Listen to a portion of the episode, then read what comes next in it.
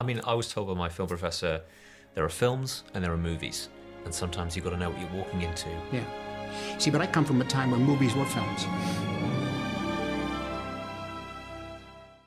Good morning, movie friends, and welcome back to the Court of Cinema podcast. I'm your host Logan, and here we talk everything film and TV. Today, we're going to be talking about the newest sci-fi film on the block, The Creator. It came out last week Friday. I got a chance to go out and see it on Thursday at Dolby Theaters, and I've been pretty excited for this film. It has a very solid background and a very solid group of people behind the camera. Directed and written by Gareth Edwards, who directed Rogue One, Godzilla. He has a very, very strong filmography on his hands, so I was very confident in him to direct another great sci-fi film. Leading this film for cinematography is Greig Fraser, one of the best cinematographers working today. He DP'd for films like The Batman, Dune, and Mandalorian. He's definitely one of the best working today, and I can't wait to see what else he does. Here he delivers once again, and also composing for this film is Hans Zimmer. Hans Zimmer, who is probably top two composer of all time, fails to disappoint, and here he delivers another great, great score. Overall, for this movie, I've been very, very excited for it. Dune got canceled till next year, so I was really in need of a great sci fi film, and this film was supposed to be my sci fi film of the year.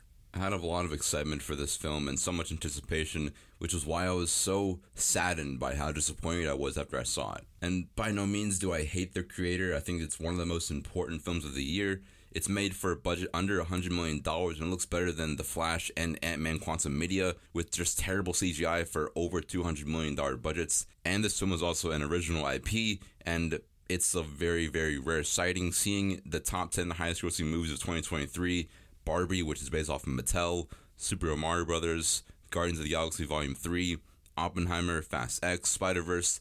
The list goes on. A lot of these are just based off of adaptations or just sequels to other films. By no means are these films bad, but it does just show how Hollywood is just becoming more and more creatively bankrupt. I think even with all my disappointment for the film, there is still a lot to love with this movie. The cinematography from Greig Fraser is just absolutely beautiful as you would expect.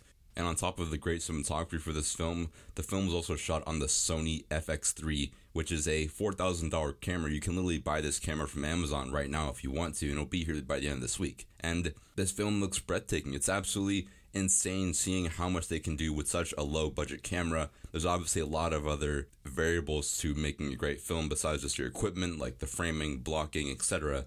But still, the fact that this is just a great entryway to making great short films and it looks better than something like Marvel's She Hulk. Not trying to throw any shots, but I just did. It's pretty special seeing what they were able to do with such a tight budget. Also, Hans Zimmer coming in for the score, which I didn't really know he was going to be composing this film until a week before the movie came out. Hans Zimmer, once again, he just fails to miss. His score brings so much emotion to enhance an already emotional and intimate story. The themes for this movie are just so great. There's so much heart with this film and so much great things to explore.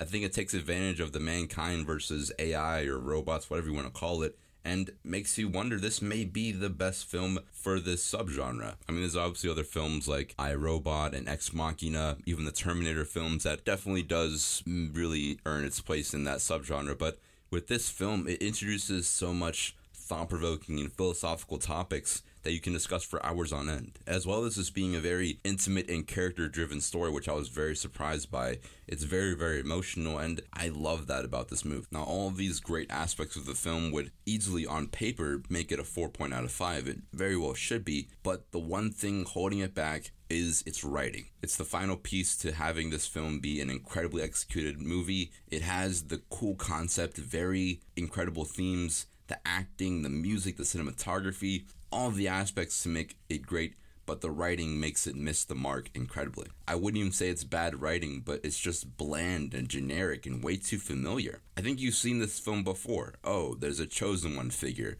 A giant space station in the sky needs to be destroyed because it wreaks havoc on planets a little bit on the nose, but you get what I mean. And a ton of other hero's journey stereotypes that made me find myself literally predicting what would happen in this movie and sometimes even getting it right. It just is very just generic. It's just like a cat and mouse type of adventure film that you've seen before. You've seen this movie before, you've seen it a thousand times, and you're probably gonna see it a thousand times again. It feels like it belongs in the early 2000s to 2010s era of film where we were getting a lot of those just cool original sci fi movies like, you know, Chappie, Elysium, Avatar, even the Matrix trilogy to some extent. That's where it feels like it belongs. It feels like this movie is just maybe 20 years too late, and that's a very sad thing to say. I see why you love this movie, and by no means do I hate it. I think that maybe as time goes on, it'll grow on me, but right now, it just missed the mark. And people who are in my shoes are saying that there should be a director's cut for this movie. And in my opinion, I don't even think a director's cut would save it. I see why it'll add more meat and potatoes to the film, but all the story beats get hit, all the exposition that is given to you is given to you. It's not even confusing at all, but it's just a fine movie. It's just very average. That's where it all comes down to, and that's what makes me very sad and upsetting after I watched it. Is it's so fine. It's so average, which isn't good enough in today's era of film. So if you ask me, hey Logan, should I go out to see this movie? I would probably still say yes, regardless of me going on a big rant about how fine it is. It's an original property, unlike a lot of big movies coming out. And seeing it's performing, it's giving big studios a reason for why movies like this shouldn't really come out anymore. At the time of this recording, it's only made $32.3 million worldwide against an $80 million budget, pretty much solidifying the fact that this movie is a bomb a lot of people say they're tired of superhero films. Oh, we had too many superhero films and sequels, but they don't show up to films like this. And this is a movie that definitely I would love to see expanded on. There's so much cool world building and mythology and lore with this world that I don't really see exploring in with a sequel. I don't think it ends at a point where a sequel is really needed. But at the same time, when you look at Star Wars A New Hope, that didn't really feel like it was sequel worthy. And even The Matrix to some extent doesn't really feel like it's worth a sequel. But yet we still got great film properties out of both Star Wars and The Matrix for good reason. So I definitely think it is important to show up to films like this that original because we don't know where it could branch out to. But even outside of branching out into a whole new universe, looking at this film on its own, it's just very visually stunning, beautiful score, awesome acting great themes and world building to explore, and surprisingly very, very intimate and emotional. And for under $100 million, this is probably the best you're gonna get. Even for how bland the movie is, it has so much heart and character to it that just makes it feel so authentic to itself.